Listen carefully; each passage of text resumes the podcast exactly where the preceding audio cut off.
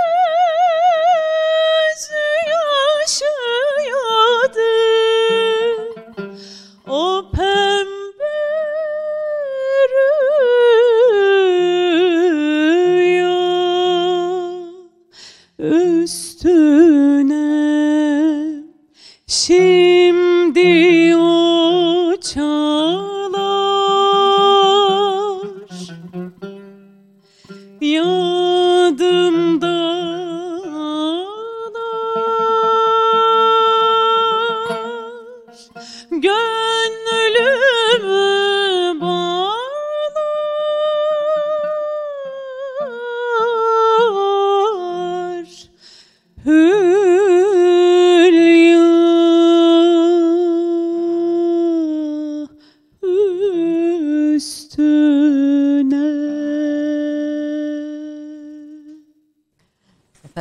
Türk kahvesine hoş geldiniz. Hoş bulduk. Bu efendim bugün çok heyecanlı ve önemli hem de kendi sektörümden olduğu için de Türk gazeteciliğinin duayenlerinden, Türk gazetecilik tarihinin önemli isimlerinden, Türkiye'nin ilk savaş muhabiri olarak Bizden önce çok daha değerli e, ustalarımız var. e, Tabii ço- çok önemli isimlerden birisi Coşkun Aral, belgesel fotoğraf sanatçısının ötesinde aslında bir dünya insanı her şeyiyle. Hoş geldiniz diyorum. Yaprağın güzel sesinden e, seslendirdi. Bir şarkıyla başladık Gökhan Resiloğlu, e, Furkan Resiloğlu ile birlikte. E, Yaprak eser kimin? Ee, İlk eser Saadettin Kaynağı ait bir film müziğiydi. Ey İpek Kanatlı Seher Rüzgarı. Hangi Bir- film için yapılmış bu biliyor Onu musun? tam olarak hatırlayamıyorum. Yanlış bir şey söylemeyeyim. Ee, Nihavent makamında bir şarkı. bir eser. Değil mi? Böyle güzel bir eserle girmek. müthiş. Efendim böyle bir. Çok teşekkür bu ya. İstanbul'da yağmur şakır şakır yağmur yağıyor. Bu e, yağmurlu günde e, evlerinizde Türk kahvelerinizi içerken bizi izlemek için televizyonlarınızı açtığınız için hepinize çok çok teşekkür ediyoruz her şeyden önce. Konuğum kıymetli Türkiye'nin değerlerinden önemli isimlerden birisi Coşkun Aral. Coşkun Bey sizinle konuşacak o kadar çok konu var ki fakat bu programın formatı gereği biraz sizin hikayeniz, biraz dünyanın hikayesi, Türkiye'nin hikayesiyle kesişen noktalardaki e, notlarınız, gözlemleriniz, fotoğraflarınız e, üzerine konuşalım istiyoruz. Siz her şeyin hikayesini bilen birisiniz. Yani şu, şu kahveden başlayarak. Şimdi ben e, programdan önce rica ettim bir iki özel obje bize getirir misiniz diye. Önce şu masamızdaki objeleri bir izleyicilerimize tanıtarak başlayalım isterseniz. Valla dünyada neredeyse Antarktika dışında e, inşallah oraya da gitmem nasip olur. Gitmediniz değil mi? Gitmediğiniz Gitmedim. bir yer kaldı mı? Antarktika var bir de Gabon, Kamerun, Afrika'da iki ülke. Onun dışında Polinezya'da bazı ada devletçikleri. Yani bunlar 8-10 tane diyeceğim. Küçük Tuvalu, Vanuatu gibi. Ama dünyada ayak basmadığım bir de defalarca basmadığım yer yok gibi. Örneğin bu bir uyluk kemiği, insanın uyluk kemiği. Bu Tibet. Yani gerçek bildiğimiz uyluk Bilin, kemiği. evet. Evet. Üstünde gümüş kakmalı. Bu Tibet'te malum Budist inancının hakim olduğu bölgeler. Hindu ve Budizm'de insanlar yakılarak e, sonsuzluğa uğurlanırlar.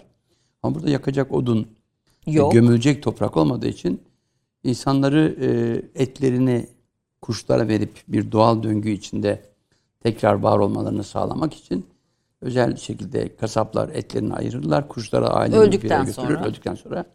Kalan kemikleri de ailenin maddi durumuna göre e, bir evde var olacak, hep var olmasını sağlayacak bir enstrümana dönü- dönüştürürler. E, geçtiğimiz yıllarda bununla beraber almış olduğum iki tane kafatasına yapılmış müzik aleti vardı. F- Furkan'a verebilirdik. Belki çalırdı, ge- çalardı eğer insanoğlu bulsaydı. tabii ben sadece bizim top e, şey bu- bu dünyanın uç noktalarında diye düşünürken bu tür geleneklerin Anadolu'da da yani 10 bin sene önce, 8 bin yıl önce olduğunu E, İlla biliyoruz. müzik aleti mi yapıyorlar bu insan kemiklerini kullanması parçaları? kişiyle bir bağlantıya geçirdiği için yani onun bir organından bir eser çaldığı zaman bir şey yaptığı Bu zaman nedir? Bu, bu bir kaval. kaval. Bir, bir kaval. E, diğeri de e, yine bundan 30 sene önce gittiğim Pakistan'ın kuzeyinde Çitral bölgesinde Büyük İskender döneminde oraya gittiği ve geri dönmeyen bir e, Makedonya kökenli bir kavimden bahsedilir. Bunlara Kalaş denilir o bölgede. Kendine Kalaş derler ama o bölgenin ismi de nedense Kafiristan yani dinde İslam'a dönmedikleri için kafir diye tanımlanır o bölge İslam tarafından. Meşhur Steve McCurry'nin National Geographic'e kapak çıkan, olan evet, resim. o aynı kuşak e, Afganistan'da kalanların Nuristan diye bir bölgede sarışın mavi gözlü insanlar. Pakistan'da da özel bir bölge gibi. Ben buraya ilk kez 30 yıl önce gitmiştim. 25 sene önce gidip belgesel yaptım. 20 sene önce gittim. Hatta geçtiğimiz senede son seyahatlerimden biridir. Değişimi görmek için. Çünkü yaptığımız bir olay bize bazı mesajları veriyor ama zaman çok hızlı giriyor, değişiyor. Ee, biraz belgeselcilik anlayışımda gazetecilik kökenim ağır bastığı için hep o değişime tanıklık yapmak istiyorum. Ee, bunlar işte oradaki değişimi hatta yeni kuracağımız kanalda inşallah Onu da, Onu da belki izleyeceğiz herhalde. E, ben bu arada e, YouTube kanalınız için de sizi tebrik ediyorum. Çünkü birçok Çok YouTube kanalı olun. var. Ama hem gençlere ulaşması açısından hem de yani bir videonuz bir milyon izleniyor. Yani bu işte dünyaya Güzel bir şey ama ben de arkadaşıma müteşekkirim. Timur Akkur benim A takımında çalıştığım süreçte rahmetli Savaş Aylık ilk kameramanımdı. Ben bu tür şeylere uzağım çünkü anlamadığım bir olay. Yani sonuçta televizyonda evet içerik şey üretiyorsunuz ama onu sunulabilir hale getirdiğiniz zaman karşınızdaki katmanları bilmiyorsunuz. Bunu televizyonda başardık. Ama YouTube deyince genç bir kitle. Daha az zamanı olan bir kitle. Gençler Merak- tanıyor mu sizi? ya çok açık söylüyorum. iki gün önce eşimle beraber giderken eşim araba kullanıyor. Ben maskeliyim. Yanı başımızdan bir özel e, ortaokulun e, minibüsünden çocuklar el sağlamaya başladılar. Yani maskeli olan yüzümü bile tanıdılar. Tanıdı, evet. Bu- Ve bu talepte muhteşem. bulundular. Çünkü e, benim e, kızım benimle iş yaptığımı arkadaşından arkadaşlarından gelen şeylerle baba şunu yapmışsın diyor. Kendisi başka alanlara daha meraklı olduğu için daha müzik dünyasına yakın. E, antropoloji biraz daha uzakta ama arkadaşlarının sorması üzerine bakıyor. E şimdi bir de her telden çekiyoruz. Mesela bugün koyduğumuz YouTube safran üzerine. Tam safran hasatı başladı. Ondan bahsediyoruz. Dünyanın en değerli bitkisi. Ana vatanı burası. Ama dünyada bizden daha çok satan İspanya, sonra İran geliyor. İran evet. E, geçen- Bedevi de çok kıymetli. Yani azıcık haftada- 10 gramı bir, e, bile Tabii, tabii. çok ciddi bir dolar Yani üzerinden bayağı bir ciddi. değer. Ciddi yani bir para. 10-12 bin dolara geliyor Evet kilosu. evet evet. Çünkü çok yüksek. Yani inanılmaz. Bu, bu videoyu izlesin arkadaşlar. Bir başka değerimiz zeytinyağı. Şimdi inşallah e, hasata tanık oldum geçen hafta. Çok güzel belgesel yaptım. Zeytinyağı da dünyada bir numara olmamız gerekirken. Çünkü vatanı burası. Bugüne kadar e, sadece belirli anlayışlarla tüketiciye ulaştırıyorduk. Ama özeni olan şey mesela zeytinin hasatının bile süresi çok önemli o zeytinyağının kalitesinde. Bunları özene bezene yapan bir kurumla çalıştım. Hakikaten 2 saat 40 dakika sonra zeytinyağını içtiğiniz zaman dalından koparılmış. Bambaşka bir lezzet. Bizim bunları pazarlayacak imkanlarımız olması lazım. Gençlerin buna teşvik edilmesi lazım. Ama toplum olarak özellikle kadınlarımız biraz bu konuda eleştiriyorum. Meslek seçimlerinde doğru yönlendirmiyorlar çocuklarını. Çok önemli bir şey söylüyor. Yani siz düşünebiliyor musunuz? Ee, yani kendi ailenize yorumlayın. Ee, bundan 40 sene 50 sene önce bir çobana aşık olduğunuzu düşünün veya çobanın yaşamına ilgi duyduğunuzu düşünün. Aileniz müsaade eder miydi sizin Doğu Beyazıt'ta bir çobanla evlenmenize, hayatınızı birleştirmenize? Veyahut da bir kasaplık evet bu Nusret'le falan arttı. E, kasaba et, verirken bile yani ev, e, evlendirmesi gündeme geldiğinde etle kıyaslama yapar. Aman der leş gibi kokar ev almayayım diye. Bu ön yargılarımız çok fazla. E şimdi şu muhteşem odadaki eşyalara bakıyorum. Bütün bunları keşfeden zihniyetler gençlerin çocuk yaştaki o meraklarını, o sorgulama arzularını destekleyen ülkelerden geliyor. Geliyor. Şimdi bir, sizin hikayenizi konuşacağım ama odayı söylediniz diye söylüyorum. Şimdi gelen geçen hafta da gelen konuklarımız oda, odamızdaki bu stüdyodaki e, eşyaları e, daha iyi analiz ediyorlar. E, geçen hafta A klavye, A, A k- klavyeyi görmüştüm. Benim de vardı Azert. Öyle mi? Ya ben A, A klavyeyi ilk defa e, gördüm. Şimdi orada bir şey gösterdiniz biz gezerken. Şu serbest İlk telexler var. İlk Morse var. ilk taksimetre var mesela. şu gör, yazı kırmızı yazılı olan e, galiba üzerinde e, Serbest yazılan taksimetre. Taksim ilk taksimetre midir o? İlk taksimetreler bizim Türkiye'de kullanılan ilk taksimetre. Ben hatırlıyorum onu çünkü 1960'larda İstanbul'daki taksilerde vardı. vardı. Ee, onu e, taksiyi kiraladığınız zaman aşağı indirirdiniz böyle şeyini. Ee, e, kendi elinizle Evet. manuel, manuel, Evet, manuel olarak. olarak. E, onun altında da bir şey var. Telex kullanılan ilk telexler. İlk telexler bunlar. Yani sesin yazıya dönüşmesini sağlayan bir mekanizma var. Şimdi bütün bunlar e, son 250-300 yılın birikimleri ama insanoğlu bunu binlerce yıl, yıl boyunca, üstelik bizim coğrafyamızda. Ben bir fotoğrafçı olarak işte e, El Heysem'in bir fotoğraf makinesini tasarlıyor binde. Yani milattan sonra binde. Bununla ilgili çalışmayı Leonardo alıyor. O bir şey yapıyor. E 1800'lerde, 1830'larda iki tane Fransız üzerine bir şey inşa ediyor. Çünkü bilimsel buluşlar, kaynakları ona buna ait değil. Evrensel bir şeydir. Biz hep şey diyoruz işte, e, biz yapamayız, e, biz bu işin içinde olamayız diye. Hayır, meraklı, sorgulayıcı neşiller olursa doğru öğretilerle bizden çıkan şeyler de bizde kalır. Şu anda bu kahve içiyoruz. İzlediniz bilmiyorum YouTube'da. Evet kahve Biz bu kahveyi Etiyopya'dan Yemen'e getirilmiş haliyle aldık. Ama bizden sonra Viyana kuşatmasında bu kahveyi ele geçiren, çuvallarını alan ve kahveyi kendilerine öğretsin diye serbest bıraktıkları Yeniçeri'ye kahve açma imkanı veren Avusturyalılar, Hollandalılar, İtalyanlar, Fransızlar e bugün dünyada petrolden daha değerli bir kahve pazarı oluşturdular. piyasası evet. Yani çünkü ben mesela kahveyi, Türk kahvesini kendim yapacak olursam burada gördüğümüz metal değirmende değil, dibekte yapmak isterim. Niye diye soracaksınız. Çünkü kahvenin içinde, kahve kiraza benzer ama iki çekirdekli bir kiraz düşünün.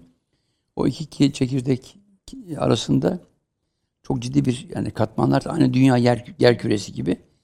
Mama ile kabuk arasındaki yağ önemli. Size o yağ bütün lezzeti veriyor. Rahiyasını veriyor. O yağın kahvenin içinde kalması lazım. Siz metal değirmende yaptığınız zaman metali parlatıyor sadece o. So- O yüzden bizim atalarımızın o ceviz ağacından dibek, taşta dibek olayı o yüzden. Ne? Bununla ilgili bile araştıran toplumlar e, inanılmaz şeyler buluyor. E, Körfez ülkelerine gitmişsinizdir mutlaka. Orada yeşil kahve içerler. Niye diye hiç merak ettiniz mi? Vallahi hiç merak etme tadı da bana biraz değişik gelir zaten tadı da. Çünkü e, ciddi bir e, şey Sindirim için sindirim kolay için. onu söylüyorlar Çünkü evet. bir kuzuyu iki saat içinde iki kişi bitirdiği zaman sindirmeleri daha Tabii pilav önemli. ve kuzu ana yemek zaten. Evet. E, onun için böyle bir şey bulmuşlar. Oraya orada yaşayan bedevi toplumlardan çıkan bir şey.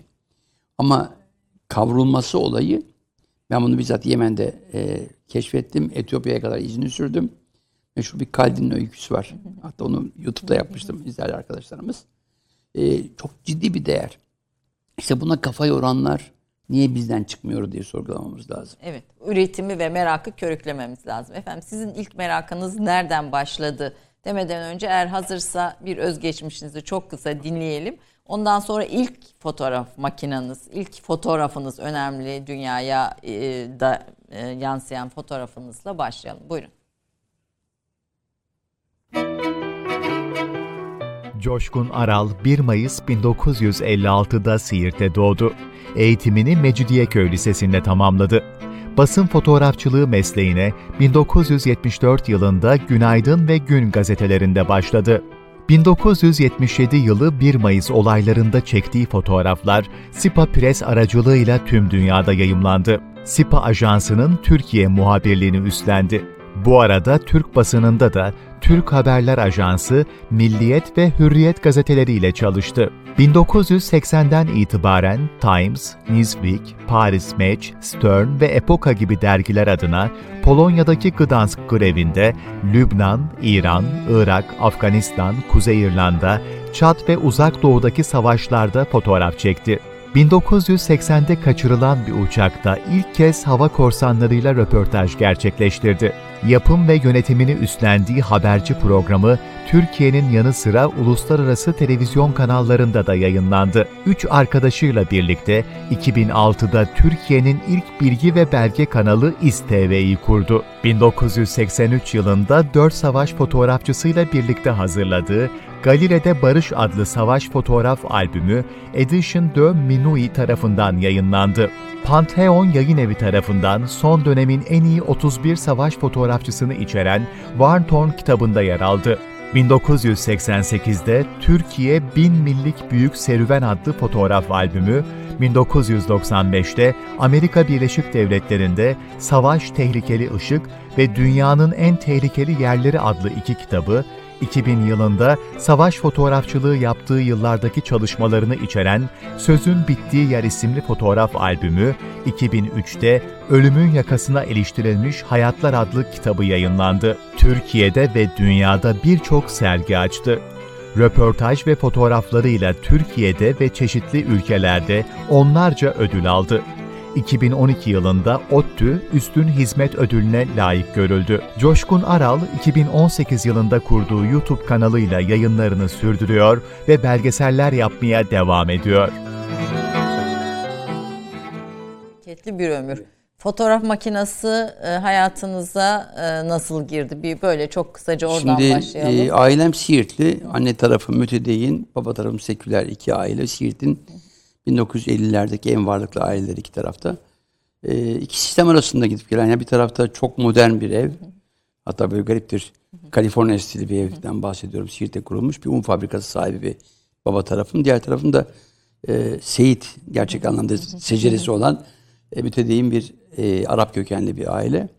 İki dünya arasındaki yolculuklarım e, biraz şeyle sınırlanıyor. E, benden önce e, Siirt'te bu dönemde çok salgın hastalıklar var. İki kardeşimin vefatı ardından benim de işte çocukken geçirdiğim tüberkülozlar, beceri hastalıklar. Ee, okurken hayatınızı çok dikkatimi çekti. Yani bu kadar zor yerlere gidiyorsunuz. çok. Hatta Yani hayatta kalmamı e, o dönemde Siirt'te bir yatıra borç. götürüp Ama buna borçlu değilim ben. bir- borçluyum. Ya, hiçbir zaman. Allah'a tabii hayır hayır Ee, yani şey ama işte anlamında. Siirt'teki inanca göre benim aile içindeki ismim Ali'dir. Yani Siirt'te beni Ali diye tanırlar. Raşitizm geçiriyorsunuz, bir tüberküloz geçiriyorsunuz, bir sürü hastalık Hastalar ve. İstanbul'a gönderiliyorum ama İstanbul'da ilginç. Halamların yanına gönderiliyorum. İlkokul 1'e kadar 5 ile 7 yaş arası İstanbul'dayım. Ee, o dönemde Siirt'ten e, kayıt yapılması için gele- gelmesi gereken iki tane evrak gelmiyor. Ve misafir öğrenci olarak Oruç Gazi İlkokulu'na kaydoluyorum. Birinci sınıf. Ötekileşmenin ne olduğunu orada gördüm açıkçası. Ve halen o günleri hatırlarım. Ve mültecilere duyduğunuz ilginin şey, de öteki kaynağı. olmak. Evet. Yani sıranın en sonunda e, hiç unutmam Agop isminde bir arkadaşım. Hatta o arkadaşımla da karşılaştık geçtiğimiz yıllarda. O Agop olduğu için ben de işte Mehmet Coşkun Aral e, aile içindeki ismi Siirt'ten gelmiş. E, ama kaydı yapılamamış. Sadece okula bir kağıtla kalemle gelen bir çocuk. Siirt'e kendi isteğimle döndüm ve ilkokulu or- orta ikiye kadar Siirt'te okudum. Tabii ondan sonra ailemin de Siirt'ten ayrılması söz konusu olacaktı. Ben halamlara geldim. Halamların çocuğu olmadığı için onlar da daha rahat koşullarda büyüdüm ama birdenbire tabii o dönemler 1960'lar, 68'ler diyelim. Ee, ilk makine veren kuzenim bana. İlk fotoğraf çektiğim yer, yerde Hasankeyf. Çünkü pahalı film. 12 kare alıyorsunuz. İlk çektiğim fotoğraf Hasankeyf, ikinci fotoğraf İzmir Kemalpaşa. Çünkü eniştem İzmirli. Ve aile çok büyük olduğu için Türkiye'de gitmediğim yer yok gibi o tarihlerde. Ve hep çekiyorsunuz Hep gittiğiniz. gittiğim yerde bir şeyler çekiyorum. Ama e, gönlüm e, hekim olmak. Çünkü kendime rol model olarak seçtiğim kişi rahmetli dayım Beyip Arıkan. Siirt'teki gerçek anlamda doktorluğu. Yani yıllar sonra o sınırımı tanımayan doktorlar imajının bence en büyük temsilcisi. Ee, yani gece uykusu olmayan, evin önünde bekleyen yüzlerce hastaya sağlık desteğinde bulunan bir hekim. Onun hatta ya- yardımcısı olmaya çalışıyorum işte o bir sürülerini temizlemek, bazı şeyleri, e, şırıngalarını temizleme olayında. Hekim olmak istiyorum ama gazetecilikte kafamda şey de çıkıyor. Ara Güler benim ustam oldu yıllar sonra. Hayat dergisinde onu gördüm röportajları. Dün onu e, vefatının Vefat ikinci yıl dönümüydü. Evet, onunla da dostluğumuz. Onu rahmetle anıyorum. Çünkü o da benim rol modellerimden biri. Ee, ona ulaşmam mesela 14-15 yaşında düşünmeye başladım. 17'sinde nasip oldu karşılaşmam. Ama 19'unda tanıdım. 20'sinde yardımcısı oldum. Hani Ara, Ara Güler'le tabii tabii çok ilk uzun benim bir dostluğunuz uzun var. dostluğum ve dünyada onunla sergi açan tek kişiyim. Yani defalarca sergi açan. Ee, o hayatta belirlediğim şeyde sağlık sorunlarımı yaşayıp e, başka yaşayanların dertlerine nasıl derman olunur olayı. Çünkü yaşadığımız coğrafya Siirt coğrafyası. Evet bugün PKK teröründen bahsediyoruz ama o zamanlar da yine üç tane eşkıya yüzünden Diyarbakır'dan Siirt'e giden e, araçlar yine 6-7 saat süreyle aranır, kontrol edilir, Beklenir. bekletilir. E, devletin oradaki imajı hiçbir zaman sağlıklı değildi. Bunu okulda görüyorduk çünkü ilkokul 2'de 3'te e, bize ders verenler asker kökenlilerdi. E, sevmezlerdi yani ne öğrenciler ne veliler sevmezlerdi tavır ve davranışlarını ötürü. Çünkü Siirt'te gariptir. Tek, tek çocuk parkı bahsettiğim 60'lı yıllar e, şehir merkezindeki ortasında küçük bir havaalanının bulunduğu askeri bölgedeydi. Biz oraya e, hatta bu, bulunduğu yerde çökmüş tankların içine gider oyun oynardık. Ama ben işte ailemin ordunun e, buğdayını e, öğüttüğü için daha ayrıcalıklı olduğu için babamla zaman zaman o askerinin şeyine giderdim, oyun parkına giderdim. Oraya gittiğimde çıktığımdaki arkadaşlarımın bana bakışlarındaki farkı görüyordum. Hani e, o yüzden yani doğuda, güneydoğuda ne yazık ki devletin bakışı Devlete bakış ya da devletin Devlete devletin bakış, ikisi de. çünkü oraya gelen kişinin sürgüne gönderilmiş bir psikolojiyle insanlara davranışı. Ben bunu bizzat o öğretmenlerimden hatırlıyorum. Yani sıra dayana çekilir. Benimkine vurmazdı çünkü akşamları restoranda buluştuğumuz bir kişiydi. Beni tanıyan, babamla tanıyan bir insandı. Ama beraberimde arkadaşlarımın sıra dayağında nasiplerini alması, ötekileşmenin sorgulanması. isteğini. Ötekileştirmenin devam etmesi Aynen. aynı zamanda. Buna ilişkin gariptir. İşte o 13 yaşlarımda Siirt'te bir gelenek vardır. Çocuklar işte 7 yaşından sonra e, önce işte kilimciye gönderilir. Becerisine bakılır. Battaniyeciye gönderilir. Berbere gönderildim. En son gönderildim Mücadele Gazetesi'ydi. Ustam Cumhur Kılıççıoğlu. Buradan sonra artık burada çalışacaksın deyip o yere düşen kurşun harfleri temizlemeyle Gazetecilik ilk mü- mürekkepli tanışmam oldu. İstanbul'a geldiğimde de işte o e, kafamda gazeteci doktor olma imajı vardı ama e, kuzenim Fahri Aral bana ilk makineyi veren 1974'te sol hareketler içinde e, bulunma nedeniyle cezaevinden tahliye önemli olduğunda yayıncıdır Fahri Bey. Aynı şekilde sağ olun. E, bana o ilk işi de o buldu. Beni Günaydın Gazetesi'nde Can Aksi'nin yanına verdi. Ekonomi muhabiri olayım diye. Üç gün dayanabildim. Sonra Mehmet Yeşil'in yanında Gün Gazetesi'ne girip sokak muhabirliğine başladım. Başladınız. Ee, şimdi bir reklam arası vereceğiz ama 1 Mayıs'taki çektiğiniz fotoğraflarla Dünya basında. dünya basınına gi- giriyor ve 1 Mayıs'ta ilk kurşunu da gören birisiniz. İlk atılan. 1 Mayıs'tan önce kurşunla çok tanıştık. Hayır hayır yani 1 Mayıs'taki ilk kurşunu kastederek Evet, evet, söylüyorum. evet. Ee, o sokak olaylarını gören birisiniz. Biraz o fotoğrafın hikayesi ve sonra dünya ile başlayalım. Kısa bir reklam arasından sonra Coşkun Aral'da sohbete devam edeceğiz. 30 saniye reklam arası. Türkiye'nin tek haftalık haber dergisi Gerçek Hayat, gündemi yakından takip ettiği dosya ve röportajlarıyla her pazartesi okuyucusuyla satış bayilerinin raflarında buluşuyor. Gerçek Hayat artık sayfalardan dijitale taşıyor. Sayfalara sığmayan yazılar, röportajların perde arkası, interaktif içerikler. Gerçek Hayat artık size daha yakın. Tüm içeriklerden ilk haberdar olmak istiyorum diyenler. Gerçek Hayat, GZT'nin sosyal medya hesaplarına davet ediyor. Reklam arası sona erdi. Efendim Türk Kahvesi'nde Türk gazeteciliğinin fotoğraf fotoğrafçılığın diyelim duayen isimlerinden Coşkun Aral. Fotoğrafçılık lafını çok böyle sevmiyorum. Fotoğraf sanatçısı demek. Fotoğraf belki- muha- foto muhabiriyim ben. Foto evet fo- foto muhabiri, fotoğraf sanatçısı demeyi ben yine de daha doğru buluyorum. Ee, onunla sohbete devam ediyoruz. 1 Mayıs benim hayatımın dönüm noktasıydı ve olayların da çıkacağını biliyoruz dediniz. 34 kişinin öldüğü, şimdi e, bu bugün aslında Türkiye'de bir dönüm noktası 12 Eylül'ü, 12 Eylül darbesini getiren bir sürü gencin hayatında da önemli bir şey. Bir sol kavga ama e, sol fraksiyonlar içinde bir kavgayla başladı.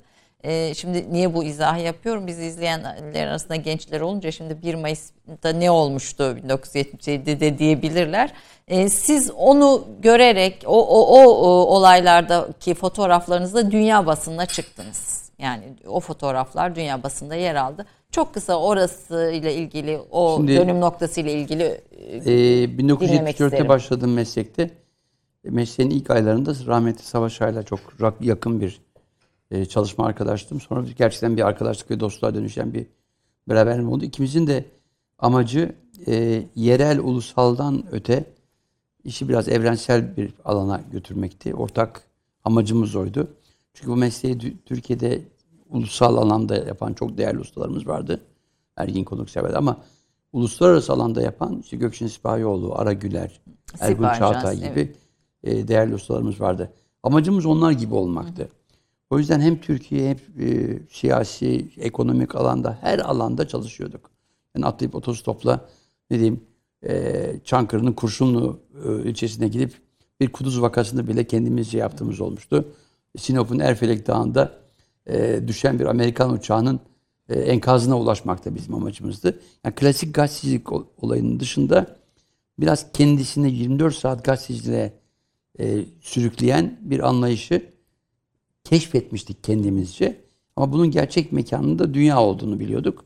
Dünyadaki en önemli o dönemdeki temsilcilerin biri de Gökşin Sipahioğlu'nun Sipa Press Ajansı. evet.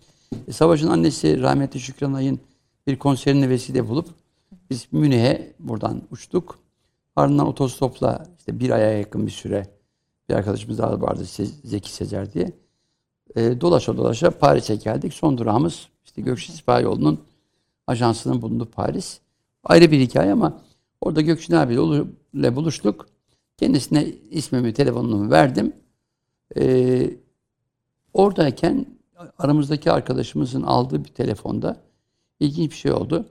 E, Demin bahsettiğiniz gibi sol fraksiyonlar kendilerine rol model seçilen bir takım e, ideologlarla bölünmüştü Türkiye'de. Yani Sovyetler Birliği Komünist Partisi'nin Brejnev dönemine kadar olan ki aşamasını savunanlar vardı. E, Sovyetler Birliği Komünist Partisi'nin bütün her şeyini sahiplenenler vardı. Mao'yu 68'e kadar olanlar vardı. Ama bütün dünyada bu yaşandığı için ne diyeyim Enver Hoca'nın bile dünya görüşünü Savunanlar. kendilerince savunanlar vardı ama bunlar hep yurt dışından gelen bazı broşürlerin ve kitapların yayınla endeksli siyasi oluşumlar. Bunu yıllar sonra keşfettim.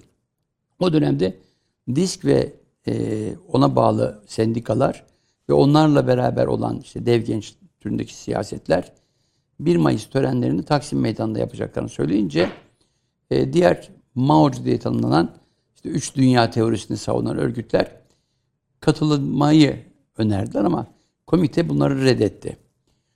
Biz Paris'teyken yaşanan bir olay var. Ee, bu Mao'cu örgütlerden birinin afişlerini asan e, gruba e, diğer sol fraksiyonlar tarafından açılan ateş sonucu bir kişinin hayatını kaybetmesiyle Gergin- birdenbire o meydana var. gireceğiz. Her ne pahasına olursa olsun gireceğiz sloganlarıyla yeni oluşumlar başladı. Yani sol içinde, sol gazeteler arasında ciddi, yani siz yaptırmayacaksınız ama biz gireceğiz, bu bayram bizim de bayramımız diyenler. Biz buna ilişkin savaşla beraber kendi aramızda planlama yaptık. E, meydana işte o diğer sol fraksiyonlarla girmeyi planladık ama ben politika gazetesinde çalışıyordum. E, gazete Diskin gazetesi.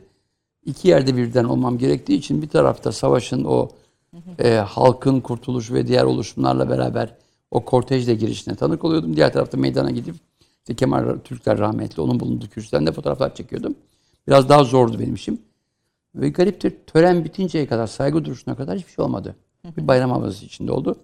O girmek isteyen grupları dev genç gibi diğer Bağcı gruplar, şeylerle barikatlarla durdurdular. Ben anıtın altında saygı duruşunu çekmek üzere bir arkadaşımın omuzuna çıktım. Ee, saygı duruşu bitti. Yani işte sol eller havada. O meydan Atatürk Kültür Merkezi üzerindeki o meşhur afiş. Tam çekerken sol tarafımda bugün olmayan o tarlabaşı istikametinde bir kalabalığın kıpırdamasını fark ettik. Çünkü bizim bulduğumuz yerde seyrelmişti. Savaşı gördüm. Savaş dikkat dedim. Bana baktı. Hemen savaşın önünde bir kalabalık açıldı. Bir gazeteci, gazete satan biri, yani elinde tomarla garsı olan, silah çıkarıp bir iki el ateş etti. Beni taşıyan arkadaşım düştü. Ben de beraber düştüm. Bir objektifim kırıldı hatta bu süre içinde. Yerdeydim o. Time'da çıkan fotoğraf o. Yani ben yerden çekmiştim o fotoğrafı. Sonra o birkaç dakika sonra silahlar başladı. O bir at- işaret fişeğiydi. O sanırım hayır, bir panikti. Ben çünkü yıllar sonra 1986 yılında Ufuk Güldemir'in evinde Amerika'da yani Pentagon dediğimiz oluşumda e, ilişkileri olan bir takım insanlarla çünkü bunun benzeri olayları dünyanın her yerinde yaşadık biz. Ben San Salvador'da yaşadım, Nikaragua'da yaşadım, Filipinler'de yaşadım. Yani böyle toplu e, insanların gösterilerde provokatif veya manipülatif eylemleri mutlaka birileri yaptırıyor. Zaten 1 Mayıs'ı 1 Mayıs'ı doğuran neden de o biliyorsunuz. Yani Avustralya'da e, kadınların eşit işe eşit ücret talepleri bastırılıyor. E, olay çıkıyor. O olayı anmak için Chicago'da gösteri yapılıyor. Gösteriye ateş açılıyor. İnsanlar öldürülüyor. Onlardan sorumlu olarak dört tane Amerikalı işçinin idam edilmesi 1 Mayıs bayramını işçi bayramı olarak dünyaya işte 100 yıl sonra yani bin- Evet. 1856'da başlıyor, 1896'da devam eden bir silsile. Ya bu tür olayların nasıl çıktığı önemli değil. O provokatif eylemi ilk yapan kim? Ufuk Güldemir'in evinde demiştiniz. Onlar bana sordum ya dedim bu olayda dedim 1 Mayıs'ta sizlerin oldu. Ya bize bizimkilere bile gerek kalmadı dedi. Orada bulunan kişi. Bizimkilere bile gerek kalmadı. Çünkü aynı tarihlerde San Salvador'da Rahip Armelo'nun ceza- cenazesinde buna benzer bir şey oluşmuştu. Yani insan tavır ve davranışları tarih iyi irdelendiği zaman aşağı yukarı aynı. İklim değiştirebiliyor ama olaylar aynı. Bir fotoğrafınız var. Ee, çektiğiniz bir fotoğraf tanıttığımda da arkadaşlar kullanılmış. Sanırım Lübnan İç Savaşı'ndan e, bir yüz, bir silah ateş, silahla ateş ata, açan bir gencin O Sözüm yüzü. İhtiyar kitabının da kapağı. Evet. Ee, şimdi ben Yani ölüm yani öldürme, e, ölüm makinesine dönüşen insanlar. güzel bir soru sordunuz. E, O Ben andaki o hayatım ne boyunca- oluyor yani ne, ne ne görüyorsunuz siz bir fotoğrafçı olarak oradaki yüzde? İnsanın kaynama, yani suyun kaynama derecesi gibi insanın tavır ve davranışları coğrafyasındaki travmaları, yediği, içtiği, bulunduğu e, rakım her şeyle değişebiliyor. Yani deniz kıyısındaki insanın hayata bakışı daha yumuşaktır.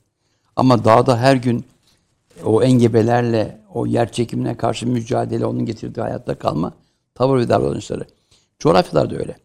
Ben niye mesela silaha, şiddete e, bu kadar birdenbire girdim? Çünkü çocukluğumdan itibaren Siirt'te yaşa- yaşadığım o 8-10 yıl boyunca çevremde gördüğüm, evet çatışmalara bir tek babama yapılan bir suikaste tanık olmuştum ama silah, silahlı adam, aramalar, Aşinasınız, aşina- aşinalığım var. Evet. E 1974'ten itibaren de sağ sol çalışması diye çalışmaların içine girdim. Hemen ardından İran devrimi oldu. Hemen ardından Lübnan İç Savaşı'na girdim. İnsan tavır ve davranışlarının her yerde insanı insan olmaktan çıkarabilecek özelliğe meyil olduğunu Yani ölüm makinesine dönüşme bu insan Herkes olmaktan olabilir. herkes olabilir. Herkes olabilir. Rahmetli Alagüler'le beraber bizim bir sergimiz e, Danimarka Kraliçesi'nin danışmanı tarafından rahmetli Özal'ın açtığı, basın müzesinde açtığı bir sergi de gördüler. Danimarka Kraliçesi'nin sarayında açıldı. Odense'de. Hatta Onur Öymen o zamanlar Danimarka'daki büyükelçimizdi. Sonra Sayın Öymen bu sergiyi Kopenhag'a getirdi ama Kopenhag'a geldiğinde sergi e, bir gazete Politiken gazetesi daha önce bizimle röportaj yapmış. Aman dediler e, biz bu sergiyi hemen Kopenhag'da açmayalım. Çünkü içinde şiddet fotoğrafları var. Bayağı ciddi şiddet fotoğrafları var. Danimarka buna hazırlıklı olmayabilir deyince ben de o zamanlar tabii ki ülkeyi bilmiyorum fazla. Hemen bir araştırma yaptım. E, 1910'lara kadar İsveç'te Danimarka birbiriyle savaşıyor. Hatta bir film izlemiştim o tarihlerde. E, Fatih Bele diye.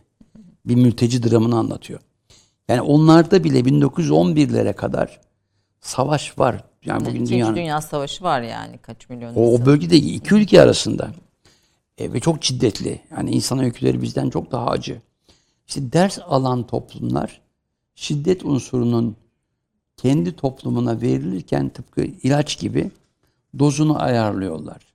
Yani her gün gördüğümüz zaman kanıksamaya başlıyoruz. Evet. Ben Lübnan'da yani bunu o ateş ederken adeta cinsel doyuma ulaşan insan yüzüydü.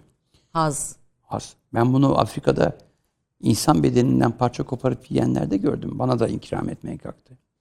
Ama bunun için eğitimli, o dinden, bu dinden diye bir şey yok. Yani işte bizim dinimiz buna müsaade etmez demeyin. Her bütün dinlerde var. Yani e, ben bunun Hristiyan'da gördüm, Müslüman'da gördüm, Budist. Yani Budistler düşünebiliyor musunuz? Yani bunu dalaylamaya sormuştum. Yani bir Budistin şiddet alete, şiddete araç olması mümkün mü? Tabii ki insan olduğu süre içinde olur dedi. E, Rohingya'da gördük bunu biz Arakan Müslümanlarına karşı. Yaptıkları Monklara. soykırımda. O yüzden insan faktörü çok iyi irdelenmesi lazım. Bizim bu kitabı niye yaptım diye soracaksınız. Yani bu mültecilerle ilgili Yani bir- bu bir benim kitap. çok açık söylüyorum. Ben çünkü mültecilerin yaşadıkları coğrafyalarda hayatımın 40 yılını geçirdim. Ve bir Lübnan iç savaşının çıkması Filistinli mültecilerden kaynaklanıyor.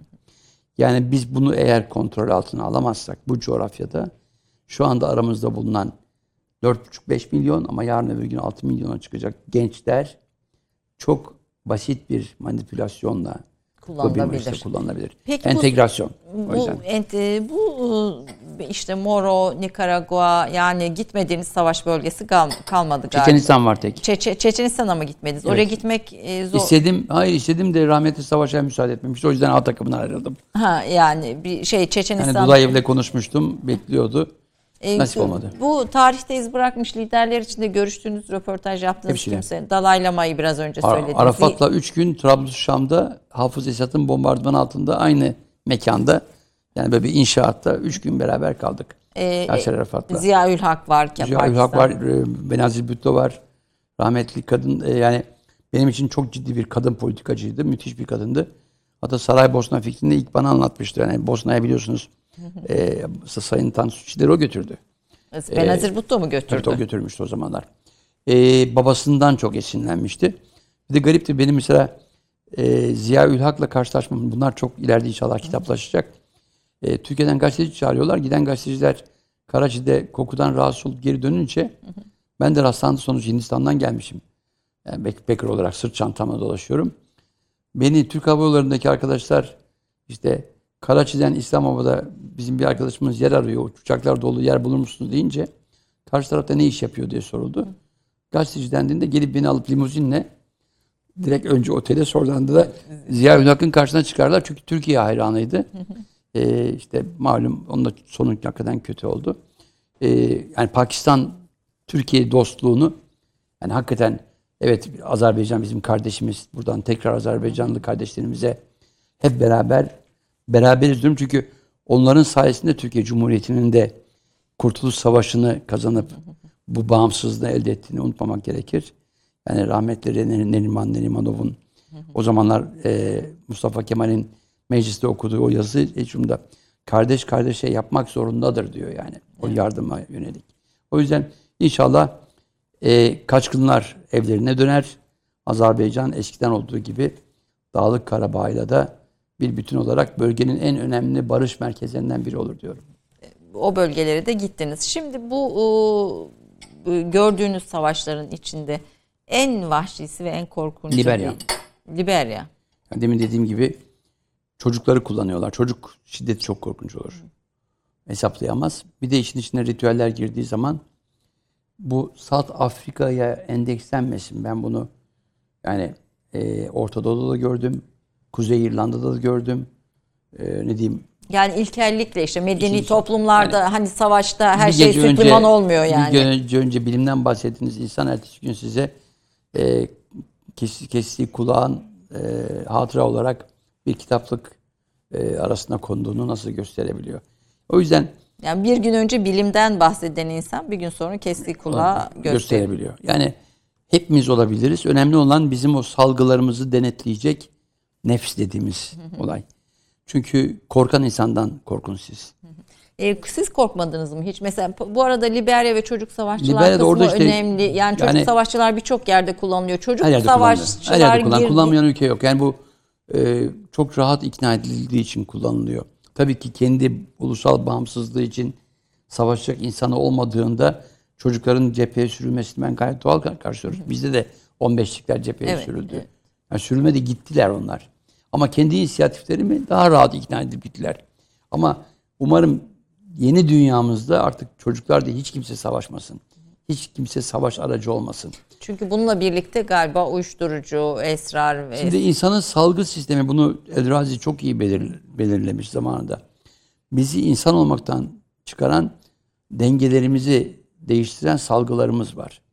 Yani vücudumuzdaki bazı minerallerin beynimizin bazı bölgelerine verdiği sinyaller bunu beyin cerrahları iyi bilirler. Evet. Dokundukları zaman bizi çok farklı davranışlara itebilirler. Razi de bunun bin yıl önceki en büyük keşfi. O yüzden o salgılarımızın algılarımızı doğru anlamda değil de yanlışa yönlendirdiği alanlar çok açık. Burada siyasetçilere çok ama çok büyük görevler düşüyor. Ötekileştirme. Bakın Aragüler'le açtığımız rahmetli serginin Odense bir saray kenti. Oradan Kopenhag'a gitmesinde Danimarka'da çok ciddi bir gazete, en çok okunan gazetesi kamuoyu yoklaması yaptı. Çünkü o şiddet hatırlandığı zaman, görüldüğü zaman ters tepmesin diye. Şimdi bunlar duyarlı.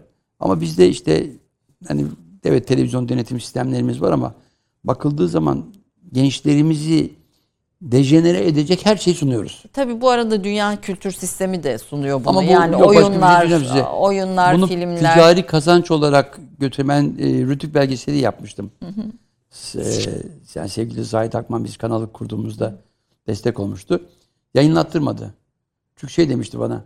Ya Coşkun ben bu bunu yayınlarsam evet Fransa'da var ama gece saat 11'den sonra. İşte Almanya'da var ama gece şu saatten sonra. Amerika'da var ama Pay TV'de.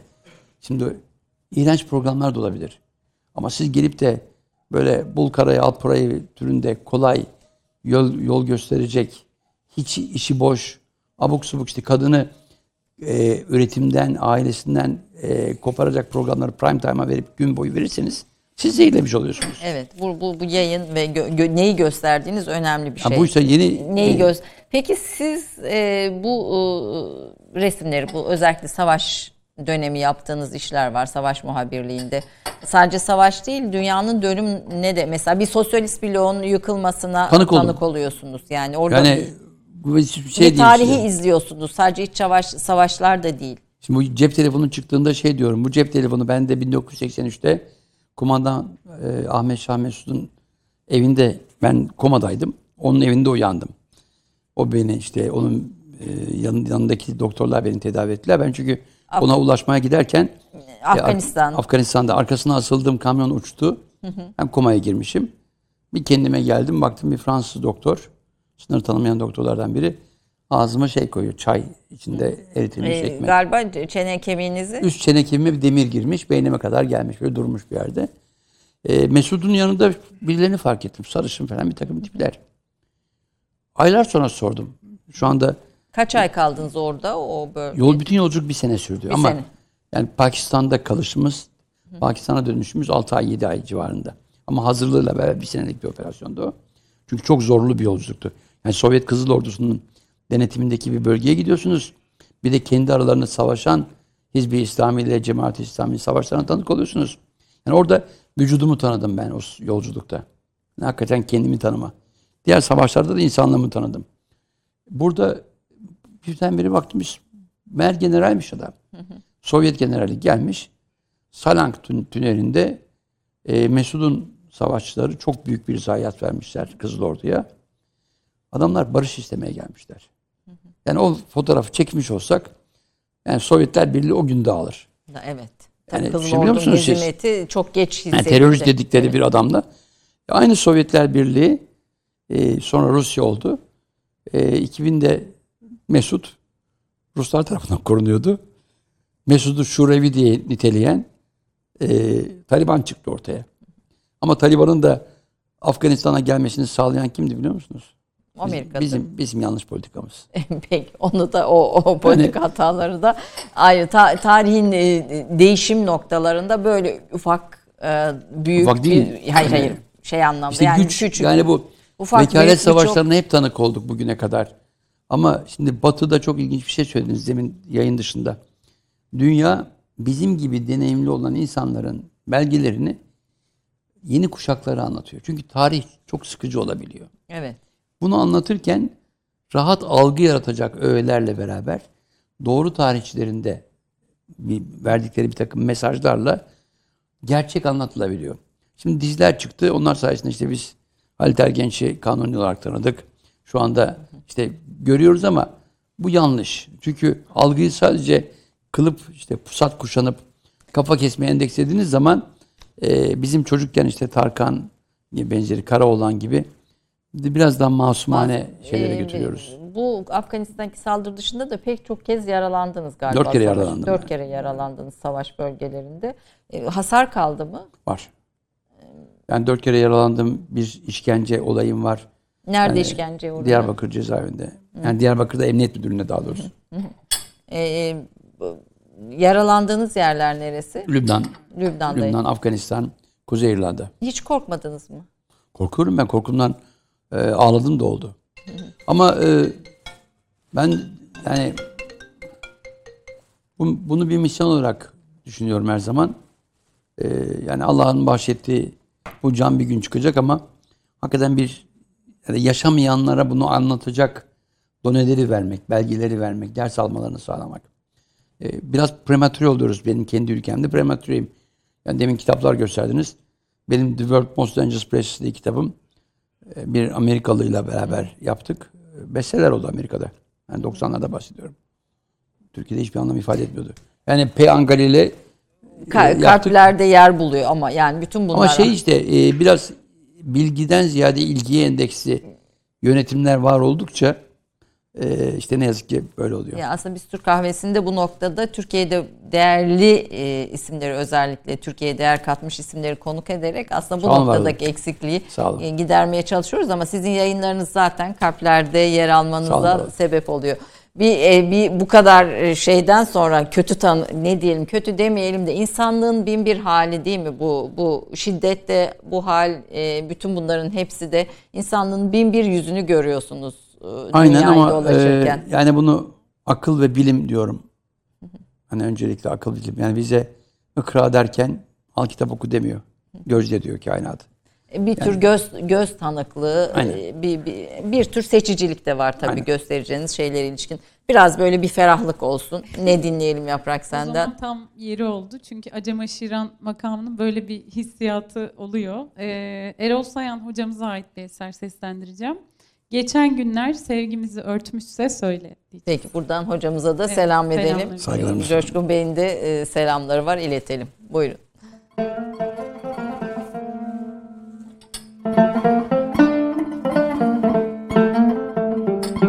Geçen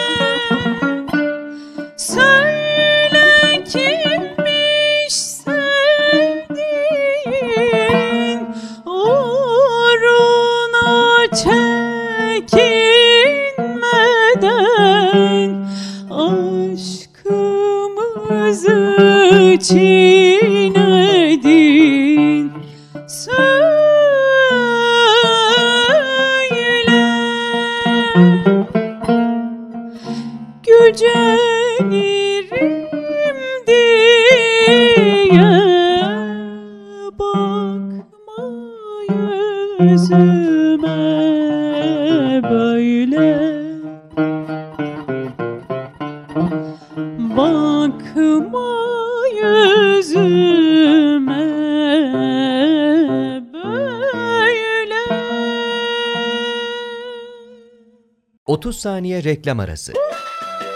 Birinci sınıf bir kültürün, birinci sınıf bir düşüncenin, birinci sınıf bir duyarlılığın dergisi Cins, hem edebiyat dünyamızın önde gelen isimlerini hem de yeni kalemleri ağırlıyor. Her ay bayilerden ulaşabileceğiniz Cins dergi, dijital dünyaya da yeni bir kapı aralıyor. Sayfalara sığdıramadığımız kıymetli yazılar, merak ettiğiniz yazarlarla cins sohbetler, dergiden ekrana yansıyacak röportajlar ve tabii podcast. Şimdi sizleri Cins'i tüm sosyal medya mecralarından ve gezete.com adresi üzerinden takip etmeye davet ediyoruz. Reklam arası sona erdi. Efendim Türk Kahvesi'nin 3. bölümüne geldik. Burada biraz daha hızlanarak olayları hızlı hızlı geçiyoruz her zaman olduğu gibi. Konuğum Türk Gazeteciliğinin duayenlerinden Coşkun Aral, Yaprak Sayar. Bizimle birlikte Furkan Resiloğlu bizimle birlikte. Ee, bilmiyorum vakit kalır mı tekrar bir eser dinler miyiz artık e, du- du- duruma göre. Ee, o dünyanın birçok bölgesinde bulundunuz. Bir, ama bütün bu görüntülerin içinde mutluluğu aradım diyorsunuz. Savaşın bütün bu acının içinde ve bize aslında o bölgelere ilişkin çok güzel bilgiler, olaylarda e, ulaştırdınız, getirdiniz. En ilginç gördüğünüz yani videosunda yaptığınız şeyler var ama olaylar neler mesela? Mesela tabak dudağında tabak taşıyan kadın bir bir şey. O şeyler, e, Mursiler e, Afrika'da şimdi vücuda müdahale olayı çok toplumda var. E, size daha önce de bahsettim. Yani bizim Antakya müze, müzemize giderseniz müzenin girişinde e, kafa biçimlendirme bölümü var. E, ele geçirilen bazı insan e, iskeletlerinde bebeklerin kafasının adeta bir yumurtaya dönüştürüldüğüne e, tanık oluyorsunuz. Ben bunu Pakistan'da araştırmaya gitmiştim yıllar önce. Yani bebekken kafaya takıyor ve Yani o kafa şey yumurta gibi, şeklini Benim alıyor. hayatta kalmam için Siirt'te Şeyh Ali Gersi'ne adanan kurban gibi orada da kendisinden e, önce ölen çocuklar da gündeme geldiğinde biz bu çocuk hayatta kalırsa onun kafasını biçimlendirip bir türbeye adayalım veya bir kutsal mekana adayalım. Anadolu'da bulunanlar yani Antakya'da bulunanlar Neolitik döneme ilişkin şeyler. Bu Neolitik dönemden bu yana var olan şeyler bunlar. Ama Pakistan'daki halen yeni devam ediyor. Ee, böyle vücuda yönelik e, acı verici işte tatu dediğimiz e, dövmeden başlayıp kesme biçme olayı dünyanın çoğu yerinde var. Birincisi kadınlara çok yapılıyor. Erkeklerde dövme çok yaygın ama bu kadının ne yazık ki meta olarak kabul edildiği coğrafyalarda hatta bazılarına ne yazık ki İslam adına yaptıkları söyleniyor. Kadın sünneti dahil olmak üzere. Bunlara da hep dolaştım ben. E, bu bir şekilde o doğanın kendilerine verdiği yerel bir takım avantaj veya dezavantajları kullanmak için yapılan bir bir ritüel. Mesela o bir tabak ritüel. tabak gerçekten çok şey dudağa tabak. Bu dudağa tabak koyma var, kulağı aşağı çekecek kadar ağırlık koymak var. Ee, bazı organlara inanılmaz müdahaleler var. Buna hep tanık oldum. Hatta ben bu konuda tıp kongrelerine konuşmaya gidiyorum. Çünkü gittiğim yerlerde öyle şeylerle karşılaşıyorum ki. Bu var insanda. Ee, sünnet de bunlardan biri. Yani kadın sünneti de bunlardan biri. Ama gariptir Mısır'ın belli bir bölgesinden itibaren Sudan'a kadar, Sudan, Etiyopya'da hep evet o bölgelerde. E, niyesini Endonezya araştırdım. filan da da var bir kısmen. E, niyesini araştırdım yani tıbbi olarak. Buna ilişkin argümanları tıpta doğruluyor. Gerekçelerini doğruluyor. Ama bu, bunun yapılmasına gerek var mı? Yok. Ama o dönemin koşullarında, o dönemin yaşam tarzında bunlar gerekiyor. Ama dünyada insanlık tarihine baktığınız zaman zaten dini inançlarda da bu kadar değişimlerin olmasının sebebi o. Ben mesela İslam ülkelerine ilişkin e, birbirinden farklı belgeseller yapmak üzere yola çıktım. E, her gittiğim yerde bizimki en mükemmeli diyor. Diğerlerini kafirlikle suçluyor. Yani Afganistan'da düşünebiliyor musunuz? 1983'te tuvaletimi ayakta yaptığım için beni aldılar. Kurşuna dizecekken biri çıktı. Ya dedi Türkler dedi böyle. Ben Suudi Arabistan'dayken görmüştüm. Bunlar da böyle olduğu için bırakın dediler. Yani yoksa gidiyordum ben. Ne, ne yoluna gidiyordum. E, yani kol tüylerinden ötürü ben Afganistan'da kurşuna dizmeye tanık oldum. Sürekli abdest alan insanın kolu aşağı kayarmış. Tüyleri. Genç bir çocuk e, tüyleri dik olduğu için kurşuna dizdiler. İşte bu ama salt Müslüman coğrafyasında değil. İşte bu Budistlerin de olduğu, Hristiyanlıkta da olduğu. Eğer dünyada siz bunları sonraki kuşaklara doğru bilgilerle iyi anlatıyorsanız işte bu kültür aktarımında mesela gidin e, kadının bekaretinin çok önemli olduğu dönemleri var Hristiyanlığın. Gidin müzeleri görüyorsunuz, Tabii, tabii, açıklıyorlar bunları. Katolikler, İşte bunları insanları o öğrenme çağlarında, bilgiye açık olduğu çağlarda bilginin adeta bir ilaç gibi hem doğru bilgi hem seyreltilmiş bir şekilde aktarılması gerekiyor. İşte o yüzden formasyon ve edükasyon çok önemli.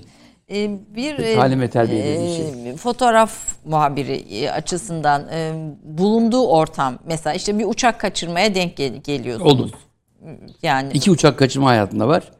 Birincisi içinde 1980 yılı 14 Ekim'de bindiğim uçak İstanbul'dan Ankara'ya gideceğim uçak.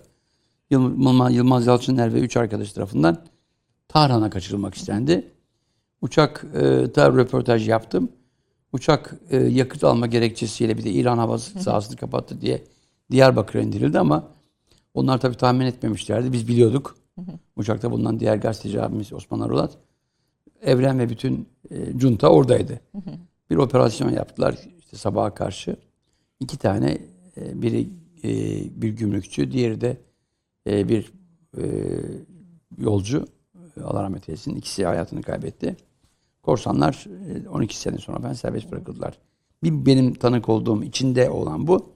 Bir de fotoğraflarda tabii. fotoğraflarda bir de dünyaya hiçbir zaman duyuramadığım çünkü çok önemli bir uçak kaçırma olayıydı.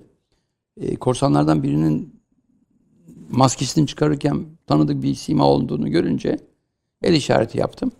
Lübnan'da TW uçağı e, 1985 yılında oldu. Kaçıran benim Emel örgütünden Güney Lübnan'da İsrail'e karşı verilen o savaşta yanında olduğum e, Şi- Şii milislerden biriydi. Maskeyi çıkardı yanıma geldi. Ben buna şey teklifinde bulundum. Al makineyi. Çünkü uçağın içinde Damon Sus var, Amerikalılar var. E, çalıştığım kurum Sipa Press. E, benden makine almadı, film aldı. Dünya çapında bir iş. TW uçağı dünyanın en önemli firmalarından biri. E, ertesi gün ben yaralandım. Beyrut Havaalanı'nda. Beni işte Paris'e naklettiler. Benim kaldığım odaya o filmleri bırakıyor. Bu korsan arkadaş. Arkadaşım Pulitzer ödülü aldı. Bu Uçağın içindeki çekilen fotoğraflarla. Ama hiçbir zaman bana bırakılacak demedim o zamanlarda. Çünkü korsanlardan birini Yani do- arkadaşlarınız arasında hava korsanları, gerillalar yani şimdi- yani böyle, böyle bir geniş Şimdi e, yani arkadaşlarınız derken hani sonuçta bir ilişki zaman kuruyorsunuz Yaptıklarını tabii. hiçbir zaman benimsemedim. Sadece anlamaya ve anlatmaya çalıştım. Çünkü dünyada her kes kendince bir argüman yaratır yaptığına ilişkin. Ee, şimdi hatta bu katil mi doğulur, katil mi olunur Evet olayı var.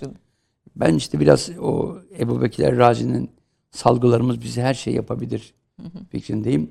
Korkudur her şeyin nedeni. Bugün dünyada baktığınız zaman işte diktatörlüğe kadar giden rejimlerde de korku getiriyor. Ben mesela Marcos'un gidişine tanık oldum. Üstelik Filipinler'de. E, adamın sarayına sığındım. Ama filmim yoktu. Ne ben ne de Reza Böyle vardı. çok tuh yazık oldu dediğiniz anlar oldu mu? Yani bunu çekme. Makinamda film yok. yani mesela Yok. o an. Ben değil bir de Reza'da da yok. İkimizde de yok. Reza de yaralandı. Marcos'un kütüphanesine girdik. Onu tedavi etmek için bir baktım. Yani dışarıda tam böyle Bastil Kalesi'nin düşüşü gibi bir olay. Ve biz sadece sesleri duyuyoruz. Hiç kameramızda pil yok, pil yok. Bir yerde diyorsunuz ki görüntülerin ötesinde kokular da çok önemli. Yani ko, ko, ko- e, Onu Ruanda katliamında gördüm. Ben Ruanda'ya e, o katliamlara gittiğimde e, korkunç bir olay. E, yani kameraman, kameraman arkadaşım Gökhan Acun'la beraber gitmiştik biz. İşte Kenya üzerinden, Arusha üzerinden gittik. E, yani 2500 kişinin katledildiği bir manastıra girdik. Orada gördüğüm defigüre olmuş cesetler. Bir hafta önce olmuş bir katliam. Bunun güneşte kalanlarını çektiğimiz gibi bir de manastırın içindekiler ulaştığımızda bir insanın ne hale dönüşebileceğini görüp o koku ben de yani aylarca etkisini gösterdi. Aylarca diyorum. Hatta rahatsızlığım bazı yerlerde "Ha, insan kokusu mu diye bana böyle e, nerede olduğumu falan onu bir dejavuya sokup e, farklı alemlere götürdü. E, yani insanın yapabileceği vahşetin her birine tanık olunca e, o yüzden kendimden bile korkuyorum. Benim çakımın ucunu kırmıştım ben. Olur ya birine. Tamam. E, hani o yüzden mesela İstanbul'da çok korkarım ben araba kullanırken. Çünkü salgı sistemleri artık insanların o soldukları havayla, kurşunla değiştiği için e, çok ciddi bir yani potansiyel saldırgan oluyor. Görüyoruz. Her gün haber bültenlerine bakın. İşte yön vermediği için, yol vermediği için, sağına geçtiği için, baktığı için e, Yani- işte bunlar insanoğlundan her şey çıkıyor. çıkabilir. E, bu arada her şeyi okumam ama gastronomi, tarih, yolculuk, sosyoloji, antropolojik olayları okurum diyorsunuz. Ve gittiğiniz yerlerde de tadı, görüntüsü iğrenç de olsa olanı yerim. Yerim. Yiyor musunuz sahiden bütün o bölgelerde? Yani zorla yediğim şeyler oldu. Ne mesela? Yani kokmuş maymun eti biraz zordu. Bana e, kokmuş ama. Kokmuş. Ha, kokmamışı yenebiliyor mu? Kokmuş çok yedim. Ha, kokmamışı yediniz. Kokmuş maymunun etini niye yiyorlar? E, öyle bir yemekleri var. Turşu gibi. Fermente olmuş et. E, ama gittiğiniz yerde bunu yapmamanız gerekiyor yani. Neresi mesela burası? Filipinler'de Filipin. daha yani bir Filipinler'de bir bölgede bir jungle'da bir e, kabilenin yanına konuk olduk. Aynı olayın benzerini Borneo'da da gördüm. Orada suyunu içirdiler bize. Fermante olmuş, alkole dönüşmüş. Bir- İnsanoğlu hani etten yapılmış bir alkol düşünün siz. E, çünkü her şey alkole dönüşüyor. Yani Evet. Bebeği bile emzirdiğinizde ağzına kalan o süt bir yerden sonra alkol oluyor. Evet. Hani bizde de şıracının sağ şahidi, bozacı. Bozacı, evet. Aynı. Çünkü ikide de var. Evet.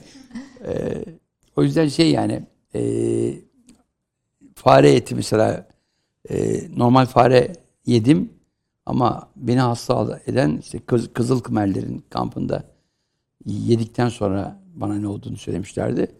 Onun yüzünden dizanteri oldum. Bayağı ciddi ağır. Onlar olmuyor ama herhalde değil mi? Alışıklar. Bizdeki o çingene e, hikayesi de, de, de- Şimdi mesela zavallı bu virüsün Covid-19'un fa- e, nedeni olarak gösterilen yarasa. Yarasaların yaşadığı coğrafyalarda kaldım ben. iki ay kadar kaldım Borneo Adası'nda. Benim ilk gittiğim dönemlerde orada yaşayan Dayakla yerlileri var. Amerikalı bir arkadaşımla bir kitap yapmaya gitmiştik. İki ay kaldık biz ormanda onlarla beraber. Orada mesela yarasa da yedik. Ama bir şey olmuyordu. Yani yarasanın bir eti veya bir şey var, mı? Var. Her şey var. Hani çünkü e, şimdi İslam dini başta olmak üzere bütün dinlerde, daha önceki dinlerde bir oruç vardır. Bu yaratan diyor ki bazı özel olaylara kendini nefsine hakim ol. Kiminde 40 gündür, kiminde 21 gündür, kiminde 24 saattir, kiminde güneşin batışı Evet. doğuşu. Bu bölgeden bölgede. Çünkü insanlık tarihine baktığımız zaman kendi hemcinsini yemek durumuna kadar geliyor insanoğlu. Yani bu e, bununla ilgili çok önemli bir e, kitap hatta şey oldu 13. Savaşçı diye bir kitap var. E, filmi de çekildi bunun Antonio Evet, Banderas'ın. evet, evet. Orada bir faslı bir gezgin Vikinglerin kurtarıcısı olarak gidiyor. Gerçek hikaye çünkü Vikingler e, ve Ruslar kardeş toplum ikisi de. Rus demek kürek çeken demek. Yani Vikingce'de kürek çeken. Çünkü bataklıklarda yaşıyorlar. Bataklıkta o eksi kırklarda hiçbir canlı yok yiyecek. Hiçbir canlı yok. E, St. Petersburg'da bataklıklar üzerine kur- kurulmuş bir şehirdir yani. Ee, ama Vikingler balıkla, balıkçılıkla, denizde çıkan diğer canlılarla besleniyor. Ruslar zaman zaman Viking köylerine saldırıp çocuk kaçırıyorlar. Yemek için. Ee, o yüzden o işte e, Ahmet bin Talal diye galiba bir adam. O onun hikayesi var. İşte o bölgeye gittiğinde bir kurtarıcı gibi görüyor savaş metotlarını bildiği için. Ben bununla ilgili mesela bu insanın kendi hemcinsini yeme olayını incelemek üzere bu kanibalizm dediğimiz yani bir ritüel kanibalizm var.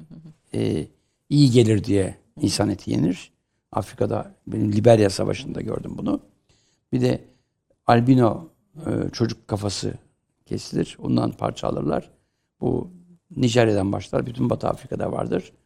Hep cinsel gücü artırır. işte büyülere karşı gelir diye. İnsan onun kendi hurafesi. Çin'de de bunun benzeri e, plazma, e, kadın plazması, e, cenin, e, işte bir takım hayvanların şeyleri. Ama yarasanın yemesi protein ihtiyacıdır. İnsanoğlu anne sütüyle hayata başladığı için istesek de istemesek de o hayvansal protein ihtiyacı salgılarımızda bizi böyle abuk subuk hallere getirir. Yani ben 3,5-4 ay hiç hayvan yenmeyen vegan bir toplumun arasında kaldım. İnanır mısınız? Böyle gökyüzüne baktığımda şu karga inse de yiyebilsem dedim. Yesem. E, bununla ilgili yani fazla şeylere gerek yok. Ben iddia ediyorum ama hepimiz yapabiliriz. 15 gün hamuru ağzınıza sokmayın ama karbonhidratı. Bir simitçinin önünden geçin bakalım. Tabii kokusunu. Veyahut da işte bir ay hiç protein almayın. Bir yerden geçin bakalım. Yemek de yapıyorsunuz fakat annemin yepe- yemekleri diye bir kitabınız var. Tarifleri anneniz verdi. Siz de Annemden- güzel yemek yapıyorsunuz. Bir Benim hatta Fuat Kozluklu'yla e, buradan O. selam edelim arkadaşımız. Fuat'la dün Ee, beraberdim. Evet, e, onunla bir böyle YouTube'da da e, yayınlanıyor. Kendi sitenizde de var bir program. Çok da keyifli, hoş bir program. Bayağı bir sirt pilavı, perde pilavı yapıyorsunuz. Ya ben Sizin bütün de- yemekleri, zor yapılan yemekler var. Mesela bu bizim aslında Türkiye'miz olarak e, var olan yemeklerimizi hikayeleriyle beraber verirsek inanır mısınız dünyada yani şu anda aşağı yukarı evet pandemi yüzünden Fransa neredeyse bir 30-35 milyar avro kaybetti. Sırf yemekten ötürü. Türkiye sadece bu mutfağıyla kazanabilir. Yani öylesine zengin ki ben Siirtliyim. Siirt'te sadece 17-18 tane içli köfte türü var. Yani vegan için bile içli köfte çok türü var. fazla e, şey Ama var. bunları araştırmak, satmak, pazarlamak en, bugün en, en, yenilebilir en hale. sevilen yemeğiniz ne böyle? Bir o gün e, perde Vallahi her, şeyi yapıyorum. E, dünya Yani mutfağı şu da anda yapıyorsunuz galiba. Şey, kanalımda inşallah şey yapacağım. Ee, biraz ekonomi kötüye gittiği için ülkede ben mesela ben bile et alamıyorum artık. Eskisi gibi hindi alıyorum. E, dün mesela dana yüreği aldım. İşte dün geceden pişirdim. Kendimce dana yüreğini nasıl yerimi biliyorum. Biraz sert çünkü. Onu yumuşatmanın yolu. İnsanoğlu zaten o yokluğun, kıtlığın olduğu dönemlerde çok şeyi yemeyi öğreniyor. Gittiğiniz bu bölgelerde bir sırt çantanız var. O, Vardı. O sırt Hep çantası. sırtında var mı? Küçüldü o. Çünkü Küç- vücut artık e, dizler sorunlu olduğu için taşımıyor. Evet. e, o sırt çantasında e, kaç kilo taşıdınız? 40 kilo taşıdığım oldu. Yani bu Afganistan dağları, 40 bu kilo- bütün buralar hep 40 yürüme. kilo 15 kilo arası ortalama. Ama 40 kiloluk dönemim çok zorluydu. Fazla yürüyemedim ama 15 kiloyla günde 15 kilometre 20 kilometre yürüdüm. Ne var zorunlu fotoğraf makineleri, lensler dışında? Ee, ya mesela zeytinyağını mutlaka yanımda götürürüm her yere. Zeytinyağını. Ee, kuru üzüm, işte kuru bakliyat onlar her zaman olur. Ee, tarhana çorbası. Yani bu toprakların bence dünya gastronomisine e, en büyük hediyesi 64 çeşit var tarhana 64 çorbası. çeşit. Evet. Ve her bölgenin ayrıdır. İnanılmaz bir çorbadır. Biz bunu pazarlayabiliriz dünyaya. Ama dünyaya pazarlarken tabii dünyanın da hoşuna gidecek tarzda olması lazım. Yani yıllar sonra ilk kez bizim Siirt'in meşhur fıstığı, üstelik fıstığın atasıdır Siirt fıstığı. Yani Antep'te siz Antep fıstığını e, daha iyidir falan diyebilirsiniz ama Antep daha yağlıdır. güzel de pazarlıyor tabii. Çok iyi pazarlıyor Antep'ler. Bu işte yani Türkiye'de örnek kenttir. Evet. Yani Türkiye'de 10 tane Antep olsa derim Türkiye Kalkamaz. Dünyanın Kesin. 10 ülkesindedir kesin. Burada Antepli dostlarıma da selamlar. Ee, Siirt fıstığı e, ekilen fide Siirt fıstığıdır. Ama Antep ve Urfa, o Mezopotamya'nın o coğrafyasındaki mineraller daha yağlı, daha küçük, daha bodur yapar. Benim anne tarafım yıllarca bu fıstık ihracatçılığı, ihracatçılığını yaptığı için biliyorum. Kaliforniya fıstığını Siirt'ten götürüyorlar. Ama Kaliforniya toprağında Siirt'teki mineraller olmadığı, Olmadığı için, için aynı bir aynı. İran'a götürmüşler mesela. İran'da da çok tatsızdır. İranlar safran koyarlar, limon koyarlar, biraz tuzlarlar. İşte bizim bunu pazarlamamız lazım. İlk kez bir Avrupa Birliği projesiyle güzel, hijyenik bir pakette gördüm Siirt fıstığımı. Darısı neresi için diyorum biliyor musunuz? Osmaniye'nin yer fıstığı. Çok kötü pazarlıyoruz. Ben geçenlerde bir arkadaşımdan izledim. Bana bir kartonda geldi. Bir de e, kargoda ciddiye almamış. Neredeyse içinden 8-10 tane farenin geçtiğini gö- gözlerinize görebiliyorsunuz. İşte bu eğer istihdam diyorsak bu bizim Bu- ürünlerimizin dünyada daha iyi tanınır hale getirmesini çalışmak lazım. Gastronomi çok önemli. E, gastronominin altını çok çiziyorsunuz. Sizin YouTube kanalınızda da buna dair pek çok video var İşte izleyenlerimiz. yeni kanalımızda çok farklı lezzet buluşmaları olacak. Tabii yeni bir kanalın da burada müjdesini verelim. E, bir e, radyo kanalında müzik yayını da yapmaya başladınız. Ona yeni başladım, daha bir Yeni başladınız. Bob Marley'di ilk. e, Evet. re- Evet Rasta müziği. İşte meşhur e, acı çeken Karaderili kardeşlerimizin o e, yani emeğin de bir e, sermaye yarattığı dönemde 1500 sonlarından itibaren yeni dünyaya işte Amerika'ya, Orta Amerika'ya, adalara ve Güney Amerika'ya gönderilmesiyle başlayan acı çile dönemini müzikle haykırışlarını konu alandır Rasta müziği. Kökeni Afrika'dır ama e, o tarzı en iyi dünyada icra eden Bob Marley'miş. e, çok da güzel. E, ben izledim. Bir bir sonraki bölümde ne olacak? Onda yine müzikle bu kez cenazeyi buluşturuyoruz Bali'de. Şimdi biz cenazelerde zılgıt, ağlama, haykırış yapılır ama Hindistan'dan başlayan coğrafyada, Hindistan'dan başlar. O Güneydoğu Asya, Pasifik adalarına kadar giden coğrafyada e, aramızdan ayrılan kişinin bir başka yaşamda da var olduğunu düşünerek son günlerinde e, bir ziyafetle bir kutlamayla uğurlarlar. E, o uğurlamada kullanılan müzik, enstrümanlar, danslar. Enteresan efendim. Me- Meraklı onları izleyelim. Ya dünyada çok ciddi yani bizim kendi e, zılgıt kültürümüz bile başlı başına tabii, bir tabii, konudur. kendi içinde. Bakıldığı zaman.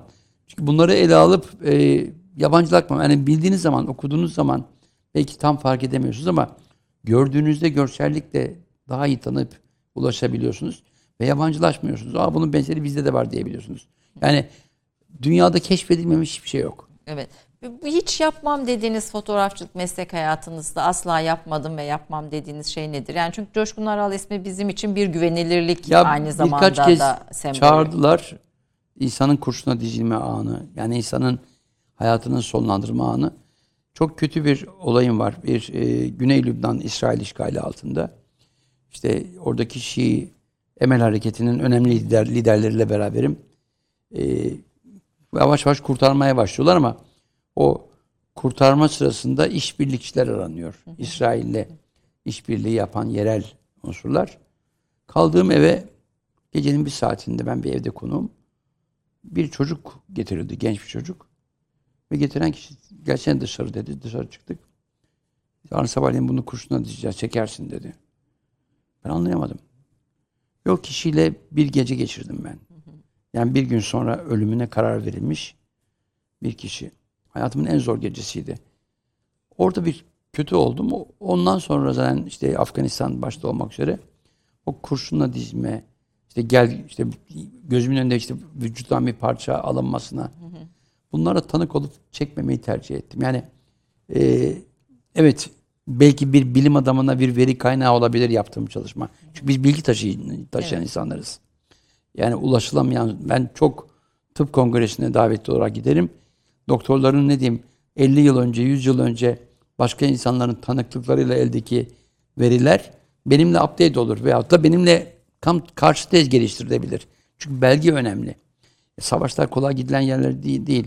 Yani bugün işte şu anda arkadaşlarımız cephede hepsine hem Azerbaycan inşallah bir an önce Dağlık Karabağ'ımızı kurtarır. E, özgür Azerbaycan topraklarına katar. Ama o savaşa ben 92 yılında tanık olduğumda çok acıya tanık oldum. Bu kadar acıya tanık olup bunu taşımak e, Ya benim misyonum olarak bakıyorum. Ben eğer bir de doktor olsaydım acıya tanık olurken çünkü Afganistan'da ben o 3 aylık dönemimde kendime geldim. Ee, Fransız doktorlar vardı. Onlara hemşirelik yaptım. Yani orada insana ulaşmanın ne kadar kutsal bir meslek olduğunu Mesela dayım rahmetli Vehbi Arıkan'ı orada bir daha andım ben. Çünkü e, özellikle bu dönemde, bu pandemi döneminde biz çok e, zaman zaman sözler veriyoruz, yapmıyoruz ama sağlık görevlilerine çok şey borçluyuz. Borçluyuz. Tabii onlar İyi ki varlar. Hepsi bizim için değerli. Hocalarımızdan o ameliyatlarda bize ne diyeyim hijyen desteğinde bulan bütün çalışanlarına varıncaya kadar İlham aldığınız kişiler e, arasında Abidin Dino'yu, Yaşar Var. Kemal'i sayıyorsunuz. Kimdir mesela hayatınıza ilham veren? Ee, Abidin Dino benim ustamdı. Ee, çünkü hani Ara Güler, Abidin Dino, dayım. Yaşar abim, Yaşar Kemal'le çok iyi dostluğum vardı ama e, yani Tilda rahmetli Tilda zamanında daha sık görüşüyordum ama Türkiye'deydi. Son dönemlerinde pek ulaşamadım. Ama işte Doğu Türkistan'da röportaj yaptığımda 1989'da e, beni bir o bir de rahmetli İsa Yusuf Alptekin aramıştı. Yaşar Kemal Ee, Yaşar İsa Kemal e, çok beğenmişti röportajımı. Orada hatta Mao'ya ilişkin Uygur kardeşlerimizin kafir padişah diye bir sö- söyleri, söylemleri vardı. Ulan dedi bunu yazman lazım demişti. Ee, böyle kendisi de kendi ö- ö- özgün aksanıyla. Yani vefatından 3 ay öncesine kadar beraberdik.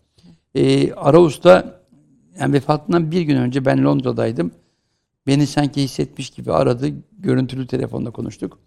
Bunlar Türkiye'nin büyük değerleri. Yani bunlar bizim dünyaya ender bulunan aktarıcı, köprü olacak değerlerimiz. Biz kamu diplomasisini çok sağlıklı yapıyoruz diyemeyeceğim. Çünkü sanatçımıza, sanatçı demek özgür demek. Evet. Ne yazık ki onu veremiyoruz o alanları. Çocuklarımıza da aynı şekilde. Yani illa bizim bildiğimiz doğrudur diye bir şey Bir yok. kısıtlamalar. Kesinlikle. Yani meslek seçimlerinden yaşam alanlarına artık dünya değişiyor.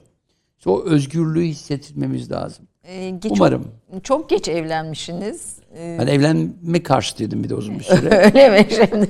Ee, karşıtım ama eşimi tanıdığım anda çünkü uzun bir dönem işte 17 senem Fransa'da geçti. 25-30 sene hep yurt dışındaydım. Yani çantayla gelirdim, giderdim tekrar. E, yol arkadaşlığı benim için üretimde payı olan bir insanla olurdu. Ama işte şu andaki eşime Müge Hanım e, buradan selam kadar edelim. aynı şekilde sağ olsun. O çünkü benim her şeyim. Yani orada çünkü e, büyük, ustalarım dediğim zaman hep onların eşleri de gelir aklıma. Tamamlayıcı. Yani çok dağınım birincisi. Ama aynı anda 8-10 şeyle uğraşmak. Onun izini silmek. Orada birinin işte desteğine ihtiyacım var ama eşimin bir de ayrı bir özelliği çok iyi editör. Evet. Yani benim bütün kitaplarımı der, o derler, o yazar. Ee, artı fotoğrafımın neredeyse canlı e, arşiv kayıtçısı. E, her şeyimi bilir. Ama en önemlisi e, bugün ikimizin ortak e, değeri olan kızımız. Onun geleceğinde en önemli yükü de o kaldırıyor. Evet, de, o, galiba müzikle uğraşıyor kızınız. Kızım e, ama psikolog olmak istiyor. Biraz da farklı bir alan bulmuş. Bu sene şeye de gitmişti. Bu öğrenci değişim programıyla Şili'nin güneyinde bir E, köyde. sizin kızınız olunca tabii normal Hollanda'ya falan gitmesini beklemiyoruz herhalde. Ama en güzel şey yani 15 yaşında orada gitti, 16'da döndü. Kendisi gibi arkadaşlarla beraber tek başlarına pandeminin en tehlikeli döneminde dönüş yaptılar. Yani bu o yüzden çocuklara çok güvenmemiz lazım. Evet. Doğru bilgiyle. Son olarak meslektaşlarımıza e, tavsiyeniz ne olur? Yani e, çünkü Vallahi- savaş muhabirliğinin şeyi de Ben değişti. savaş muhabiri de sevmiyorum. Ben muhabirim. Foto muhabiriyim. Ben tanığım. Tanıklığımı şurada gördüğümüz fotoğraf makineleriyle hani eskiden tarih atardı, yazardı, insanlar çizerdi resimlerle. Biz bunlarla daha kalıcı yapıyoruz. O yüzden çok önemli fotoğraf. Ama ne olur geçmişten bugüne bize bırakılan değerleri bizden so- sonraki kuşaklara iyi aktarsınlar. Okusunlar, sorgulayarak okusunlar, araştırsınlar. Hiçbir şey bize aktarıldığı gibi mutlak doğru değil, mutlak yanlış değil. değil. O yüzden. Gerçeğin arkasına mutlaka baksınlar diyoruz. Kesinlikle. Efendim e, bunların çok daha fazlası, çok daha güzel söz, e, sohbetlerle kendi YouTube kanalında ve yeni açılacak bir kanalda inşallah Coşkun Aral'ı izleme imkanı olacağız. Bu büyük birikimi dünya tarihinin hemen hemen en önemli dönüm noktalarına e, tanıklık etmiş, görselleştirmiş bir insan olarak onun büyük birikimini böylece biz de izleme fırsatı buluruz. E, yönetmenimize soralım bir eser izlemek için vaktimiz var mı? Bitmiş vaktimiz efendim. Çok çok teşekkür ediyorum. teşekkür ederim, E, sağ olun. hem bu objelerle bizi tanıştırdınız. Bunların ötesinde canlı görmek de ayrı bir şey tabii bu bu, bu Ya objeleri. bunları da çok değerli objeler benim için. Ee, umarım benden sonraki kuşaklar da bu tür objeleri bulur, Ama hikayeleriyle beraber e, bizim kuşaklara, genç kuşaklara aktarır. Çünkü çok şey öğrenmek e, ihtiyacı duyulan bir dünyada yaşıyoruz. Çok şey. Evet. Öğreneceğimiz çok şey var. Eh, duyduğumuz, gördüğümüz her şeyin de arkasına mutlaka bakın diyerek Kesinlikle. bitirelim. Peki efendim. Çok çok teşekkür ediyorum tekrar. Hem size hem Müge Hanım'a eşinize de buradan teşekkürlerimizi iletelim. Efendim bugün değerli bir konuğum Coşkun Aral'la aslında bir küçük dünya turu yapmaya çalıştık. Ne kadar e, yapabildik süremiz yettiğinde bilmiyorum ama haftaya bir başka konukta buluşmak üzere. Hoşçakalın diyorum.